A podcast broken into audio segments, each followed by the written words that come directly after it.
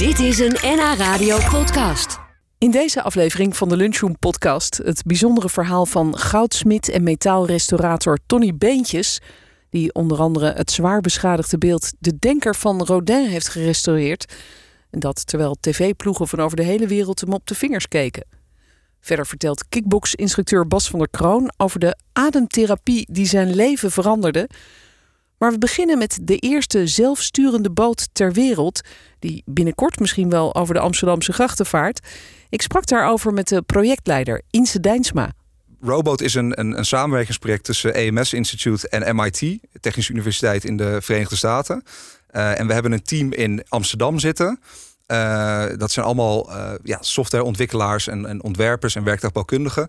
Uh, en, en ook een aantal technici die vanuit de Verenigde Staten eraan werken. Oh ja, zijn die dan ook hier of, of zitten die op afstand in Amerika te werken? Nou ja, veel gebeurt op afstand natuurlijk. En door COVID hebben we iets minder interactie gehad dan we hadden gewild. Nu oh ja. zijn er best een aantal jongens ook in Amsterdam. Uh, en als er getest wordt, dan, ja, dan zit iedereen erbij. Maar het is wel grappig om, om te kijken hoe dat gaat. Hè? Want het is niet een, een normaal bootje wat gaat varen. Het is, het is eigenlijk een, een, een, een, een varende computer die helemaal vol hangt met hele geavanceerde sensoren om de wereld om zich heen waar te kunnen nemen. Ja, natuurlijk. Je, ja. ja, en je ziet dus ook dat als die jongens aan boord stappen, dan, dan is niet het eerste wat ze doen uh, de, de, de systemen aan boord checken. Maar ze gaan meteen die laptop openzetten ja. en kijken wat ziet de programmatuur, wat voor data komt er binnen. Dus dat, dat, dat onderscheidt ons van een ja, normaal maritiem project. Ja, ja. ja. En, en ik neem aan dat jullie dit eerst wel met hele kleine schaalmodelletjes hebben uitgeprobeerd. Ja. In de wasbak of in een bad? Of hoe, hoe nou, ging dat? Spreken, ja, ja, ja. Nou, we zijn al vijf jaar uh, onderweg. Dus we zitten in het vijfde jaar van ons uh, R&D-traject. Uh, en we zijn Wat is R&D-traject? research and Development. Oh, dus dat okay. je echt technologie ja, ontwikkelt. sorry hoor, ja. Um, we zijn begonnen met relatief kleine, kleine bootjes om echt de fundamentele uh, technologie te kunnen ontwikkelen. En dat vond inderdaad plaats in, in, in het zwembad. En inderdaad ook wel een keertje in een badkuip. Toen we Ja. een, een sensor moesten testen ten tijde van COVID. Toen Ja. konden we niet in het zwembad terecht. Heeft een van de jongens thuis een badkuip gebruikt. Ja, kan natuurlijk ook prima. Maar met die echte eh, modellen op, op ware grootte, zeg maar, waar jullie nu mee testen, kan dat natuurlijk niet. Want je zei net, hij is 2 bij 4 meter. Ja, Eh, dinsdag is er geloof ik weer eentje te water gelaten. Daar was dat jij klopt, ook ja. bij. Ja, dat klopt. Ja, ja. Verkleed, begrijp ik? Ja, dat heb je al gehoord, eh, begrijp ik. Ja, ja, ja. Vertel eens. Nou, dat is best wel een ding natuurlijk. Als je een, een, een nieuw schip hebt eh, gebouwd, dan moet je dat ook volgens de, de, de juiste ceremonie moet je dat te water laten. Anders brengt dat ongeluk. En er is maar één juiste manier. En dat is dat je de, de, de, de gunst van Poseidon moet vragen. Dus ik was verkleed als Poseidon. Echt? Ik stond op het marineterrein. En eh, toen hebben we de tweede boot inderdaad eh, te water gelaten. Ja, leuk. Ja, bijzonder En- moment. Ja. dat kan ik me voorstellen inderdaad. Het, Ja. wordt- het wordt steeds echter eigenlijk. Ehm, en, en probeer toch nog even, want je zei het is een boot van 2 bij 4 meter. Maar hoe ziet hij eruit? Is het een vierkante bak dan? Zit er nog iets van een roer op? Lijkt het in enig opzicht nog op een, op een schip? Ja, nou ja, kijk, je hebt natuurlijk gewoon een romp nodig die, die, die, die drijft in het water. In ons geval is die romp van aluminium. Eh, en, en in die romp daar zit een, eh, een, een batterij, want de boten zijn volledig elektrisch, zodat je in de stad uitstootvrij kunt, eh, kunt varen. En rondom de boot heb je een aantal sensoren. Dus je hebt bijvoorbeeld een camera en een LiDAR. LiDAR is een soort laserscanner. en die kan de omgeving inlezen, waardoor je objecten kunt herkennen en een, een brug kunt onderscheiden van een boot. Eh, of misschien een drijvend object wat in het water eh, drijft. Nou, dat valt op natuurlijk, want een normale boot heeft dat niet. Nee. En nee. wat ook opvalt is dat een, eh, bij een normaal schip moet je heel goed nadenken waar je de schipper plaatst. Want die moet goed overzicht hebben. Ja, dus je ziet vaak een stuurhut voorop zitten. Bij boten op de grachten zie je dat vaak. En in ons geval heb je die schipper niet aan boord. Het gaat vooral omdat die sensoren eh, strategisch geplaatst zijn. Zodat je goed zicht hebt met die sensoren. ja, ja, je vertrouwt wel heel erg op de techniek. Als er nou een keer een computerstoring is bijvoorbeeld... dan Ja. kan het misschien nog wel een gevaarlijke situatie opleveren. Ja, daar moet je natuurlijk wel over nadenken. Dus Ja. je kunt niet zomaar een, een autonoom schip loslaten in de stad. Eh, je moet heel goed nadenken, wat gebeurt er inderdaad als een bepaald systeem eh, uitvalt? Hoe kun je dat opvangen? Eh, en juist door dit soort projecten uit te voeren zoals Robot... zet je een stap dichter in, in die richting van een veilig systeem... wat je kunt implementeren. Ja. Je moet bijvoorbeeld nadenken van kun je hem... als die computer inderdaad iets vreemds zou doen... kun je hem op afstand overpakken. Eh, dat is een van de dingen waar we ook aan werken. Van kunnen we eh, draadloos eh, vanuit Ja. een shore control center, zoals dat dan heet. De controle Dus, overnemen. Ja, de controle ja, overnemen. Ja. Als jullie dat kunnen, denk ik gelijk, dan kunnen hackers dat misschien ook. En die kunnen dan weer misschien dingen ermee doen die je niet wil. Ja, nee, dat klopt. Dus cybersecurity is ook iets waar, waar uiteindelijk in deze industrie aan gewerkt moet worden. Ehm, je moet wel even ons project in perspectief plaatsen. In die zin van eh, wij richten ons op dit, op dit moment echt op het varend krijgen van eh, eh, de robot in de stedelijke context. Ja. En dat aan zich is al ehm, eh, echt een uitdaging. Lijkt mij ook, ja. want je, je ziet wereldwijd wel meer mensen die hiermee bezig zijn met, met zelfvarende boten. Ehm, de meeste projecten die richten zich op offshore boten, dus containerschepen en zo. ja, ja. Of van die inspectie... Midden op de oceaan. Ja, of, midden op zee, ja. Ja, of inspectievaartuigen die bijvoorbeeld van die windmolenparken gaan eh, eh, bekijken. Wij hebben ervoor gekozen met Rowboat eh, om de stad als context te nemen. En je kunt je voorstellen dat gigantisch complex is. Met ja, het is altijd vaar- zo druk op het Precies. water. Ja. Ja, maar dat is wel ehm, de, precies de uitdaging die we aan willen gaan. Want we willen voor de stad een oplossing bieden voor mobiliteit en voor allerlei logistieke uitdagingen waar Amsterdam eh, en andere steden wereldwijd mee te maken hebben. Is dat voor jou Inze, eigenlijk een soort jongensdroom om bezig te zijn met zo'n futuristisch project? Ja, eigenlijk wel ja. Ja, ja ik, ik, ik ben helemaal gek van boten. Dus ik heb altijd heel veel interesse gehad in scheepvaart en, en alle ontwikkelingen daaromheen. En, en eh, technologische innovatie, daar word ik ook gewoon heel enthousiast van. En dat komt hier prachtig in samen. Dus Ja. ik vind het fantastisch. Ja, en en ik, ik hoop ook echt dat ik over tien jaar eh, of over vijf jaar, of ja, wie weet hoe lang het gaat duren, maar dat je eh, dit gaat zien. Ja, Ja. En, en waarom is die robot zo belangrijk? Want je had het net al even over van ja, we zijn echt aan het nadenken over noodzakelijke eh, ontwikkelingen, oplossingen voor de toekomst. Maar wat is er zo noodzakelijk aan deze zelfvarende boot? Want we hebben toch ook gewoon heel veel boten met schippers? Ja, klopt. Nee, goede vraag. Kijk, vanuit EMS willen we altijd eh, werken vanuit de opgave van de stad. En kijk je naar Amsterdam eh, en je bekijkt bijvoorbeeld het mobiliteitssysteem, dan zie je gewoon dat het ontzettend druk in de stad is. De wegen zijn vol, fietspaden zijn druk. Zelfs het voetpad is op sommige plekken overbelast, zou je kunnen zeggen. Dus ehm, eh, opnieuw nadenken wat je kunt doen met vooral de bestaande infrastructuur. Lees de grachten in Amsterdam. Want het is ongelooflijk dat een stad zo'n uitgebreid grachtennetwerk heeft. Ja. Eh, kun je dat op een slimme manier opnieuw inzetten? Maar die, die grachten zijn natuurlijk ook al behoorlijk vol. Want ik weet, dat jullie werken ook samen met de gemeente. Ja, Maar ik weet dat de gemeente bezig is om toch zoveel mogelijk bootjes een beetje te weren eigenlijk Ja. van, eh, van die grachten. in principe heb je gelijk. Het kan ontzettend druk zijn op een mooie zomerdag. Dan, dan eh, is het inderdaad, laten we zeggen, tussen 11 uur 's ochtends en eh 10 uur 's avonds ontzettend druk op het water. En dan komt de crux van die autonomie ook kijken. Want het moment dat jij een zelfvarende boot hebt en je hebt dus geen schipper nodig om de boot te besturen. eh, of je kunt misschien wel een, een, een, een twintigtal eh, schepen door één iemand die de boel monitort laten varen. Dan heb je een hele interessante propositie voor een stad. Want dan kun je bijvoorbeeld midden in de nacht of 's ochtends vroeg kun je, eh, ik noem maar wat, het huisafval uit het centrum eh, wegvaren. eh, terwijl de grachten relatief rustig zijn. Ja, ja. En die schippers die kunnen dan gewoon lekker doorslapen s'nachts. Dat is dan weer een voordeel. Ja, voor en vergis je niet, het is ontzettend lastig om een schipper te vinden in Amsterdam. Laat staan 's ochtends vroeg of midden in de nacht.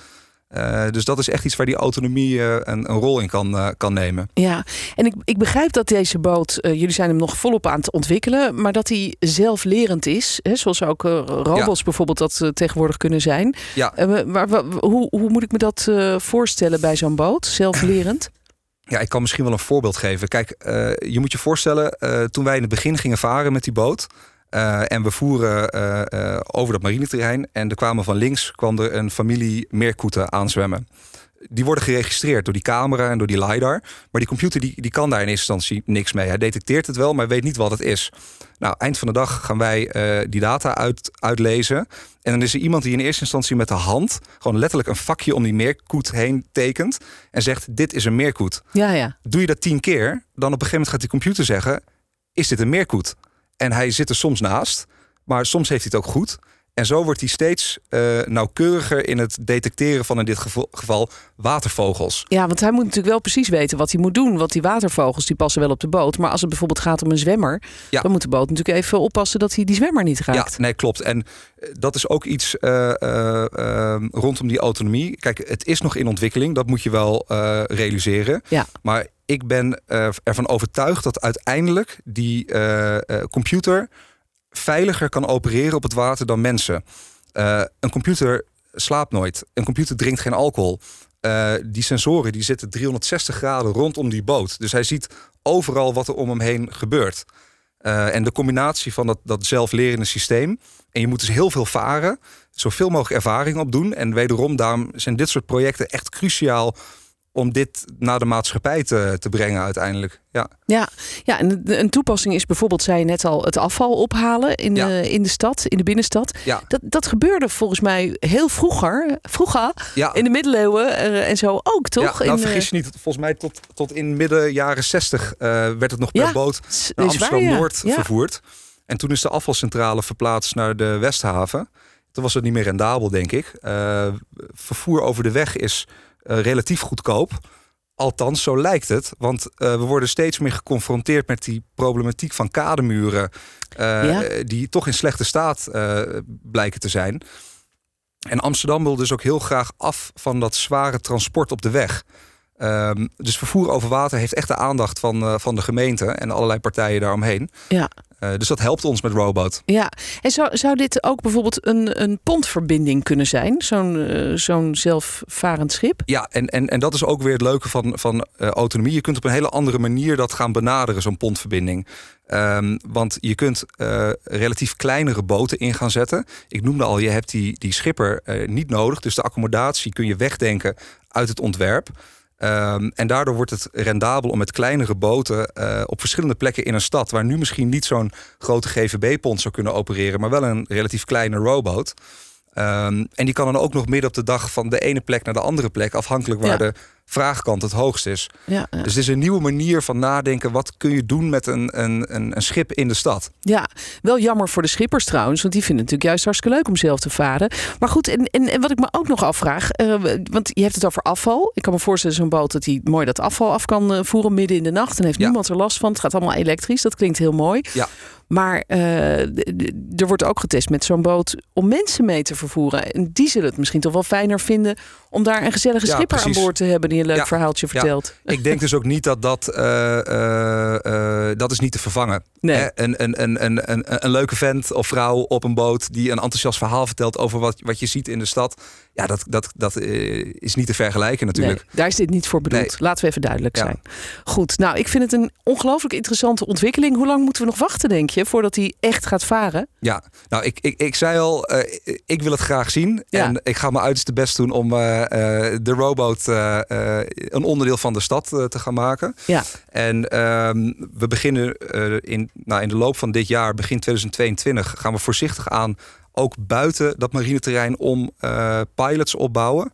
Dus het zal toch altijd nog wel eh, in, een, in een gecontroleerde omgeving zijn dat mensen meekijken en dergelijke. Maar je kunt ervan uitgaan dat je dit de komende jaren gaat zien. Leuk. En, En we kunnen het nu al om- zien bij het marineterrein af en toe. Ja. Ja, Ja. ja. dus eh, daar gaan we op letten. Ja, zeker. Dankjewel dat je hier was. Inse gedaan. Dynama hoorde je over de rowboot. Bas van der Kroon uit Hoofddorp liep een paar jaar geleden helemaal vast. Hij kreeg een zware burn-out en besloot erom het roer helemaal om te gooien. Hij verruilde zijn baan in de sales voor zijn grootste hobby, kickboksen. En nu heeft hij een eigen praktijk als instructeur. Maar sinds een jaar komt daar nog een speciale ademtherapie bij, die bij hemzelf zijn leven veranderde. Het gaat dus wel goed met hem. Ik ben helemaal uit de burn-out. Ik ben er terug van vakantie. Oh. Ik ben eh, naar Rome en Sardinië geweest. Dus ja, ik ben helemaal eh, opgeladen. Oh, lekker zeg. Heerlijk. En jij, jij bent, begreep ik al, op jonge leeftijd begonnen hè, met, eh, met vechtsporten. Hoe, Ja. hoe kwam dat zo? Ehm, ik was 16 jaar en ik zag voor het eerst op de tv de K1 vanuit Japan werd dat uitgezonden. En K1 is een, een combinatie van verschillende vechtsporten. Eigenlijk is het, is het kickboksen. En toen ik dat zag, dacht ik eigenlijk van, mocht er ooit iets gebeuren, ik weet eigenlijk niet eens hoe ik me moet verdedigen. Ja, ja. En- zo begon het. Zo is het begonnen. En toen ben ik uiteindelijk begonnen met taekwondo. Dat heb ik zes jaar gedaan. Ja. Ja. En toen ben je eh, uiteindelijk gaan, ki- gaan kickboksen. Ja. En daarvoor ben je zelfs ook in Thailand geweest. Ja, klopt. Want is, is dat dan de bakermat van het kickboksen of zo? Of hoe zit dat? Eigenlijk is kickboksen, eh, ik zie het als een afgezwakte vorm van het Thai-boksen. Eh Thai-boksen ja, komt echt uit Thailand. Je mag daar iets meer. Je kan bijvoorbeeld ook met ellebogen vechten. Je hebt de clinch. Dus het is allemaal veel uitgebreider. En ja, ik vond het kickboksen eigenlijk zo leuk dat ik dacht, laat ik eens kijken in Thailand hoe het nou allemaal is ontstaan. Ja. En Ja. hoe was dat om, om, om daar te zijn en eh, heel specifiek ook met die sport daar bezig te zijn? Ja, dat was fantastisch. Dat was fantastisch. Als je daar zeg maar de sfeer eh, in de kampen, ja, dat, dat, dat moet je gewoon ervaren. Ja, oh, dat gaat in kampen daar. Ja, ja Oh. je hebt echt eh, best wel een strak regime. Je staat 's ochtends eh 7 uur sta je op, dan ga je hardlopen, dan heb je de ochtendtraining. Daarna ga je ontbijten uitrusten en dan om drie uur heb je eigenlijk hetzelfde riedeltje op de middagtraining. En Ja. dat doe je zes dagen in de week en zondag is je rustdag. Zo. Ja. Dus, jij- dus jij kwam aan de ene kant afgepeigerd, maar ook weer opgeladen terug. Ja. En je had heel veel geleerd. Ja.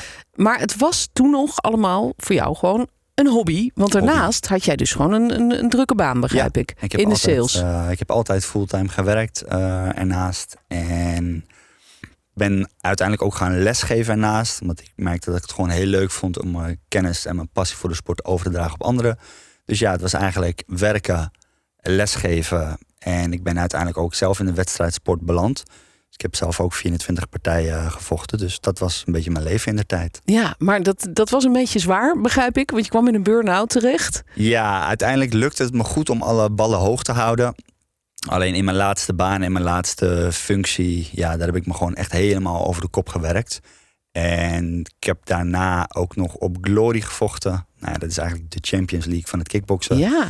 En daar ben ik voor het eerst knock-out gegaan. Ik stond daar eigenlijk al in mijn burn-out. Eh, ja, die partij werd over de hele wereld uitgezonden. En dat doet dan heel pijn. eh, Oh, dat wat pijn, erg. eh, dat is je ego op dat moment. En ehm, Jeetje, wat heftig, ja. ja. op dat moment was het eventjes heel heftig. Alles kwam tegelijkertijd. En ja, toen heb ik wel echt in een heel diep dal gezeten. Ja. Ja. Wa- Was dat ook het begin van, van de ommezwaai? Dat je dacht, er moet iets helemaal anders in mijn leven? Ja, ehm, er moest zeker iets anders. Ik wist alleen op dat moment nog niet echt eh, wat en waar ik het eh, zoeken moest. Eh, ik ben uit mijn burn-out gekomen en ik wilde heel graag weer verder de sales in. Alleen ik had op dat moment zoiets van ja, ik ben daar gewoon nog niet klaar voor. En toen dacht ik van oké, wat als ik op dit moment voor mezelf ga beginnen? Ja. En dat heb je gedaan vlak voordat de coronacrisis uitbrak. Klopt. Dat is ook wel weer ongelooflijke pech natuurlijk. Ja. Maar, maar goed, daar heb je ook weer eh, doorheen, geslagen. geslagen. Ja. Ehm, ehm, ik was nog wel even benieuwd, hoe, hoe heb jij jezelf uit die burn-out gekregen? Want dat, dat klinkt zo alsof je jezelf eventjes eh, het stevig hebt toegesproken en klaar. Maar dat, dat werkt Nee. natuurlijk niet zo, toch? Want een burn-out is echt heftig. Ja, ik heb er ook heel zwaar in gezeten. Nou ja, op een gegeven moment krijg je aan het begin krijg je alle burn-out klachten. Informatie komt niet meer binnen. Je kan niet meer helder kijken op een beeldscherm. Ik werd heel erg geïrriteerd. Nou, dat ben ik eigenlijk nooit. Dus dat waren al de eerste signalen. Ja, kijk, en dan ben ik iemand met echt een, nou ja, letterlijk vechtersmentaliteit en doorzettingsvermogen. Ik ga door tot ik er letterlijk bij neerval. En dan heb je ook echt wel de tijd nodig om, eh, om daaruit te komen en om dingen anders te gaan doen. Ja, ja misschien was je wel eerder gestopt met, met doorgaan in die red race als je niet die vechtersmentaliteit had gehad. Dan had je eerder gezegd, jongens, dit gaat gewoon even dat zou niet. kunnen, ja. Ja. Ja. Maar uiteindelijk heeft die vechtersmentaliteit je daar ook weer uitgekregen. ja, absoluut. En ben je voor jezelf begonnen. En eh, ben je ook een, ehm, een speciale ademtechniek heb je eh, geleerd. Ja. En daar help je nu ook andere mensen mee. Ademtechniek heet bewust verbonden ademen. Ja, en, en hoe kwam jij daarmee in aanraking? Ehm, ik heb in de tijd heb ik wat geëxperimenteerd met wat ademtechnieken. Wim Hof is natuurlijk eh, nou ja, heel erg bekend tegenwoordig. En Zeker, de zijn- Iceman. juist. Nou, ik heb zijn ademtechniek heb ik gedaan. Dat staat gewoon op YouTube. Dat kun je gewoon meedoen. En ik heb in de tijd heb ik een les gegeven aan iemand. ehm, waar ik na afloop van de les kwam ik erachter dat hij met Wim Hof de Kilimanjaro had beklommen. Ah, En hij zei tegen mij: Als jij met het ademwerk bezig bent, kan ik je in contact brengen met Karsten Kroon. Dat is een oud wielrenner. En die was daar heel erg mee bezig. En zo ben ik bij Karsten eh, beland. En daar heb ik mijn eerste verbonden ademsessie gedaan. Ja, dat was voor mij echt levensveranderend wat daar is gebeurd. echt waar? Ja. Maar, maar wat gebeurde er dan? Wat, Wat er neem gebeurde. ons even mee. Ja, ik naar neem dat moment. mee. Ehm, ik kwam bij Karsten aan en hij legde mij eigenlijk heel simpel uit hoe we gingen ademen. Nou, ik was de ademtechniek van Wim Hof gewend. Dat is best wel. Ik zeg altijd: bewust verbonden ademen is ehm, een duurloop. Ja. En Wim Hof is sprintjes trekken. Nou, zoals hij ging uitleggen hoe we moesten ademen, dacht ik van nou, dit gaat een hele saaie sessie worden. Ik was dat Wim Hof was ik gewend. En ik denk dat na, na een kwartier, twintig minuten, kreeg ik een onwijze lachkick in die ademsessie. Oh. Ik denk, wat is dit? En daarna kwam ik bij een bak verdriet. Nou, ik heb alles los kunnen laten in die ademsessie. En ik stond op, ik was 10 kilo lichter. Ik denk, wat is hier gebeurd? Waar kwam het vandaan en wat Ja. heb ik losgelaten? Dus ik ben echt twee uur daarna begon ik pas een beetje bij te komen. Dat ik denk, wow. En ik dacht alleen maar van, en ik moet hiermee aan de slag. Ja, En ik wil dit leren. Ik wil hier andere mensen mee, eh, mee helpen. ja. Maar, dit, maar even voor mijn begrip, dit was een verdriet dat loskwam waarvan Ja. je niet eens wist dat het in je zat. Of, of Nee. wat je misschien altijd had weggedrukt. En, of, Ja, en dat zijn dus dingen dat tegenwoordig ehm, ja, slaan we eigenlijk zoveel onbewust op in het lichaam. Dat kunnen ehm, emotionele blokkades zijn, dat kunnen fysieke blokkades zijn. En middels die ademtechniek kun je dat dus loslaten. En ik was alleen maar versteld dat ik zoiets van, huh, maar dit heb ik met mijn eigen adem gedaan. ja. En toen ben ik eigenlijk meteen de opleiding gaan volgen. En eh, ja, eigenlijk volop in het ademwerk beland. Jeetje, wat bijzonder zeg. En Ja. even, ik- snap dat we het hier niet helemaal kunnen uitdiepen hoe dat dan precies werkt. Maar, maar geef eens eens een, een, een korte uitleg als dat kan, hoe die ademtechniek dit bereikt. Wat je eigenlijk gaat doen, is je gaat in een continu tempo ademen, waarin je meer zuurstof tot je neemt dan dat er eruit gaat. Een je soort gaat- hyperventileren eigenlijk. Ja, Of ehm, niet? Hyperventileren doe je eigenlijk ehm, niet, niet expres, dat overkomt je. En dit is eigenlijk een tijdelijke oefening, dus je weet waar je mee bezig bent. Ehm, je gaat dus tijdelijk de zuurstofbalans verstoren tussen O en O2, waardoor je eigenlijk in een, ja, ik noem het altijd, een diepe meditatieve staat raakt. Dus je zakt eigenlijk in je lichaam. En ja, wat daar zit, dat is voor iedereen anders. Ja, ja, maar daar kun je dus ook heel veel verdriet tegenkomen. Daar kun je van alles en nog wat tegenkomen. Ik heb Ja. mensen die, eh, die in oude trauma's eh, schieten. Ja. Ja, kan, dat- kan dat niet ook gevaarlijk zijn voor mensen die inderdaad misschien een trauma hebben wat ze zelf niet eens meer weten of, of Nou, ik die daar misschien niet mee om kunnen gaan? Ja, dat is een hele goede vraag. Ehm, ik leg van tevoren altijd uit wat het kan doen. Mensen komen natuurlijk ook met een reden, komen ze vaak ademen. En ja, er kan van alles aangeraakt worden in zo'n ademsessie. Ja, Daarom is het eigenlijk heel belangrijk dat een ademcoach ehm, de veiligheid biedt ehm, om eh, de persoon te laten ademen. En als jij een veilige setting en omgeving creëert, eh, dan kan er eigenlijk weinig, eh, weinig misgaan. ja. maar jij, jij doet dit nu, je hebt een, een eigen praktijk. Ja. merk je dat dat ook zo werkt? Dat mensen inderdaad bij jou komen en zeggen, nou, hè, er zit van alles, ik weet niet precies wat. We gaan ademen. En dat er dan ook gebeurt wat er bij jou gebeurde. Dat mensen Ja. misschien in tranen uitbarsten. Ja, dat merk je toch wel veel. Dat mensen eerst bij een stuk emotie komen. Ehm, maar goed, ik heb ook andere voorbeelden gehad waarbij een van mijn beste jeugdvrienden ehm, lag na afloop heel erg te trillen en te shaken. En ik zei ook al van, heb je het koud? Want ik dek mensen altijd toe na een ademsessie.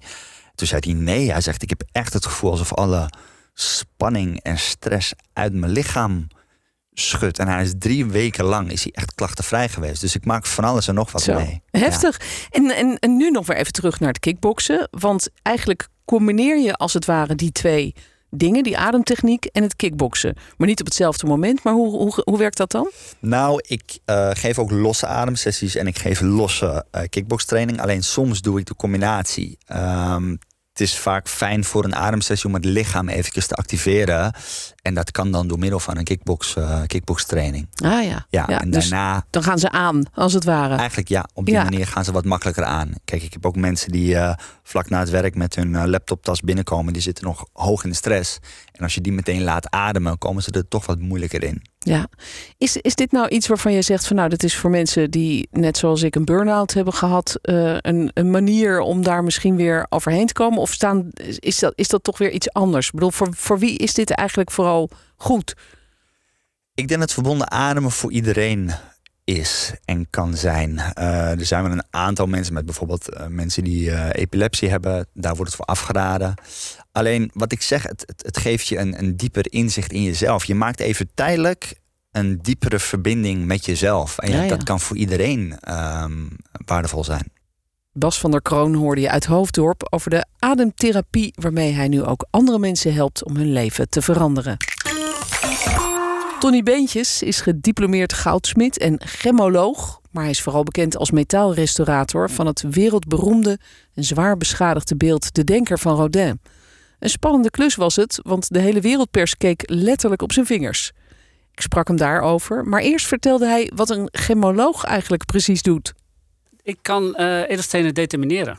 Oh ja. Dus, eh, Als iemand een- bij jou komt. Ja, een, een, een, een, eh, een nepdiamant van een echte diamant. En ook met saffieren en robijnen. Oh ja? Ja. En hoe onderscheid je een nep van een echte diamant? Nou, Niet dat ja, ik er er een wel heb, hoor, maar- bij kijken. Dat is omdat de, ja, we noemen dan syntheses, de, de, de, de, de neppers, die worden steeds beter. Dus, en die worden ook in een laboratorium gemaakt. Dus, eh, nou moet ik zeggen, dat is eh, van mijn tijd als goudsmid. En eh, ik heb daarna niet zo heel veel ermee gedaan. Dus die ontwikkelingen gaan heel snel. Ehm, dus daar heb- hou ik me niet zo heel veel mee bezig. Nee, nee. Ik heb wel eens gehoord dat als je een diamant in brand steekt, als het een echte is, dan gaat hij branden. Maar ja, dan ben je hem dus ook kwijt. Ja. Nou, nee, dit is voor het eerst dat ik dat hoor. Oh ja. Nee, Oh. nee, nee, wij hadden allemaal apparaatjes en we keken onder microscopen. En, Ja. Dus, eh, maar ja, een, een diamant kan ook synthetisch gemaakt worden. En Ja, dan ja. heeft hij alle eigenschappen. Ja. Eh, maar toch weten we dat wel het verschil te zien hoor. Althans, mensen in laboratoria nu. Ja, ja, daar moet je echt heel gespecialiseerde apparatuur voor hebben natuurlijk. En je bent eh, behalve goudsmid en chemoloog ook metaalrestaurator. En je bent docent metaalconservering aan de Universiteit van Amsterdam. Wat leer jij je studenten dan? Waar, waar gaat het dan bijvoorbeeld om? Ehm, hoe ehm, eigenlijk het conserveren en restaureren van eh, vooral metalen kunstvoorwerpen. Dus eh, dan hebben we het over zilverwerk, eh, juwelen, bronzen. Maar het kan veel breder zijn. Het kan tin zijn. dat, en eh, ja, zelfs aluminium, moderne kunstwerken soms. Ehm, maar ehm, ja, dat kunnen ook archeologische objecten zijn. eh, en eigenlijk objecten dat relatief, eh, die relatief nieuw zijn. Ja, ja. Ja. Dat gaat echt van heel vroeger tot nu eigenlijk, bij wijze van spreken. Ja, ja, Ja. ja. ik kan wel zelfs zeggen dat ik ook wel eens aan eh, kunstvoorwerpen gewerkt heb. Waar de kunstenaar niet mee niet uitkwam en er ging iets mis. En voordat het naar de klant moest, moest ik het al restaureren. Oh ja? Dus dat is ook wel eens voorgekomen. Een restauratie voordat het hele kunstwerk af is. Ja, Dat vind, ik- vind ik ja. wel knap. Ja. Bijzonder. En, en wist jij als kleine jongen al dat je zoiets wilde doen? Was je al bezig met, met metaal of met kunst of met, met goud of edelstenen? ik was wel vaak met mijn handen bezig. Ehm, eh, en dat vond ik heel leuk. En, ehm, maar toen wilde ik eigenlijk vooral de, de ontwerpkant op. eh industrieel ontwerpen. Ehm, maar dat, dat, uiteindelijk eh, is die, die, dat pad niet echt gelukt. En toen ben ik naar Schoonhoven gegaan. Eh, De opleiding voor... ja, eh, opleiding goud en zilversmeden. En ik vond het ontzettend leuk. En toen had ik een groot geluk. Ik ging mijn stage doen in Antwerpen. Bij een atelier dat zowel nieuwe dingen maakte als ook dingen restaureerde. En toen ben ik eigenlijk helemaal ge- ja, gepakt door, door, door oude objecten. Ja, Eh, alleen was er toen geen opleiding in eh, Nederland. Dat bestond nog helemaal niet voor metaal. Ehm, en toen eh, in Antwerpen wel. Nou, ja, Antwerpen is een leuke stad om ook te studeren. En te Ja, dat lijkt me ook, ja. eh, Ja, toen zeker. zijn we blijven hangen. Ja.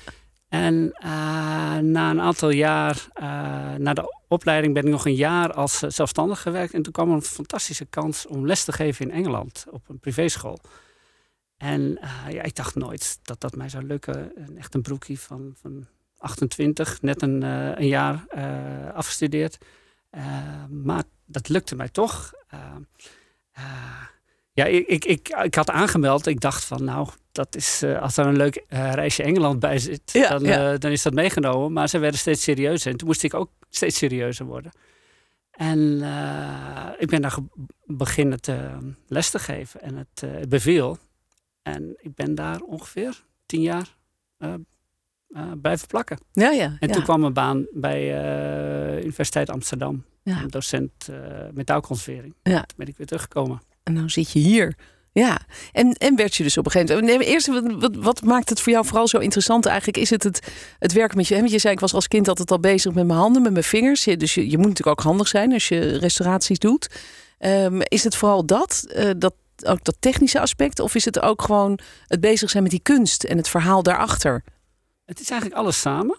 Ehm, ik, eh, ik moet na verloop van tijd moet ik wel iets doen. Ik moet bezig zijn. Eh, als ik alleen maar eh lesgeef en alleen maar met theorie bezig ben, dan, nou, dan moet ik mezelf even opladen door in mijn eigen atelier te gaan werken.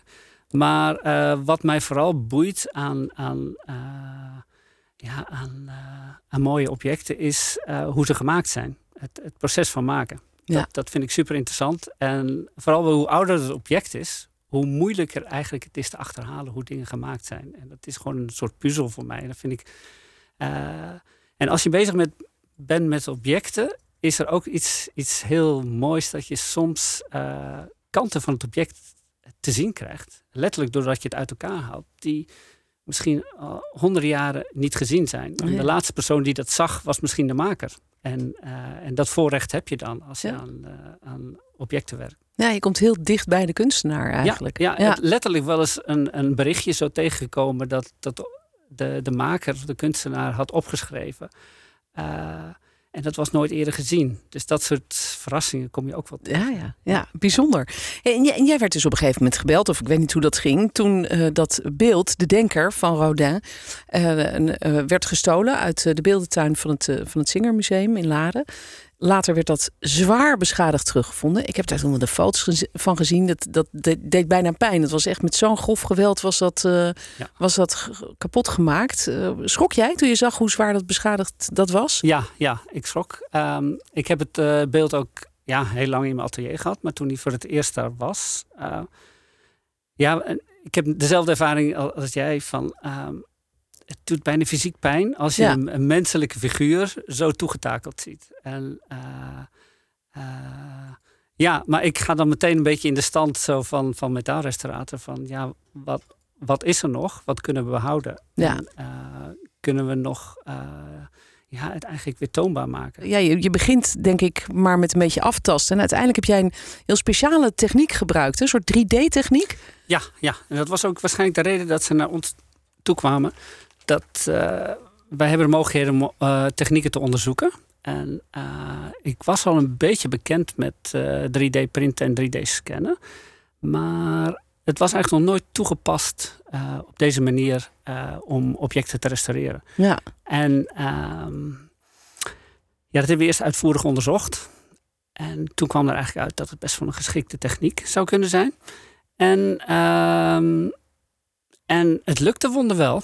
Eh het was eigenlijk de, de eerste keer meteen raak. En, Ja. eh, oh, dan ben je blij. ja, ja, ja, ja, ja. Het zo, zo goed zelfs dat eh, de, de, het, is natuurlijk een, het zijn technieken die ontwikkeld zijn voor de, voor de industrie, de auto-industrie. En die zijn heel precies. En dat is eigenlijk wat we wilden. Want we wilden, we zijn naar Parijs gegaan en we hebben daar de, de originele modellen van Rodin hebben ge- gescand. Nou ja, dichter bij de kunstenaar kun je niet komen. Nee. Want de bedoeling was ook ehm, eigenlijk ehm, te gaan restaureren zo, eh, zo dicht mogelijk bij de kunstenaar. En zo weinig mogelijk eh, ja, mijn bijdrage. eh, Ja, je, je, wil, je, wilt, je wilt niets toevoegen. Je wilt gewoon zoals het was. zo En- dichtbij mogelijk Ja, blijven. ja, Ja. En ehm, dus dat hebben we gedaan. En toen kwam een hele, ja, hele mooie scan uit. En heel, heel, heel precies. En die hebben we voor de ontbrekende onderdelen hebben we die gebruikt. Eh, de meeste onderdelen zijn wel weer eigenlijk op een traditionele manier eh, gegoten in was. Maar daar hebben we wel het model, het 3D-model voor gebruikt. Ja, ja, dus dan weet je zeker dat het echt zo Ja. precies mogelijk Ja. klopt. Maar die technieken gaan zo snel dat je nu zou je bijna alweer een andere techniek kunnen gebruiken waar direct in brons geprint wordt. Oh, Die, eh, Jeetje. Ehm, maar dat was toen eigenlijk nog Ja. niet voorhanden. Dus, Nee, eh, nou ja, laten we hopen, nou, laten we hopen dat het niet weer zoiets Ja. gebeurt. Maar nee, als nee. dat gebeurt, dan, dan, dan kan dat dus nog makkelijker weer worden gerestaureerd. Jij, jij doet ook heel andere dingen. Je was bijvoorbeeld ook betrokken bij het onderzoeken naar die pronkbeker. Die werd gevonden in een VOC-wrak bij. Ja. Daar hebben we ook heel veel over gehoord. Wat voor beker was dat precies? Eh, dat is een verguld zilveren beker.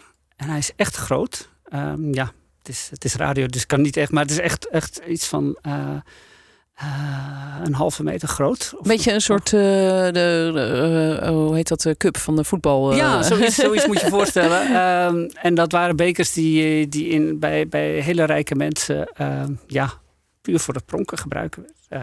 Het is zo groot, je kunt er niet normaal uit drinken. Het is echt puur om te imponeren. Ja. Eh, en uh, nou moet ik zeggen, ik heb niet de restauratie gedaan. Ik heb het onderzoek daarna gedaan. Um, uh, jammer genoeg was uh, het gedeelte waar de merkjes in zitten. Want de meeste, meeste gouden en zilveren objecten zijn uh, gemerkt. Ja. dat was net, dat hapje was eruit. dus we, we, we, weten tot op vandaag de dag niet wie het gemaakt heeft en wanneer. Ongeveer wel dat het, dat het eind 16e eeuw waarschijnlijk in Zuid-Duitsland moet zijn gemaakt. Oh ja. Ehm, maar er komen inderdaad, er zijn een heleboel um, gouden en zilveren objecten gevonden in het wrak. Dat is misschien niet zo bekend. Het was meer eigenlijk het, de jurken, en het te Ja, textiel. dat weet ik nog. Ja, heel bijzonder. Zo'n jurk ja. weet ik nog met zilverdraad wat helemaal bewaard was gebleven. Ja, ja, ja. En dat is uh, hetgeen wat de jurken zo goed bewaard heeft. Heeft waarschijnlijk het, het zilver juist heel erg aangetast. Um, de pronkbeker is er vrij goed uitgekomen. Maar de, de, rest van de objecten uh, zijn heel pokdalig en, en, en mm. bijna helemaal uh, ja, ja, gecorrodeerd of, ja. of, of, verroest, als je, zoals je het wil zeggen. Tony Beentjes hoorde je goudsmid, gemmoloog en metaalrestaurator. En dat was het voor deze week. Dankjewel voor het luisteren en uh, graag tot de volgende keer. Dit was een NH Radio podcast. Voor meer, ga naar nhradio.nl NH Radio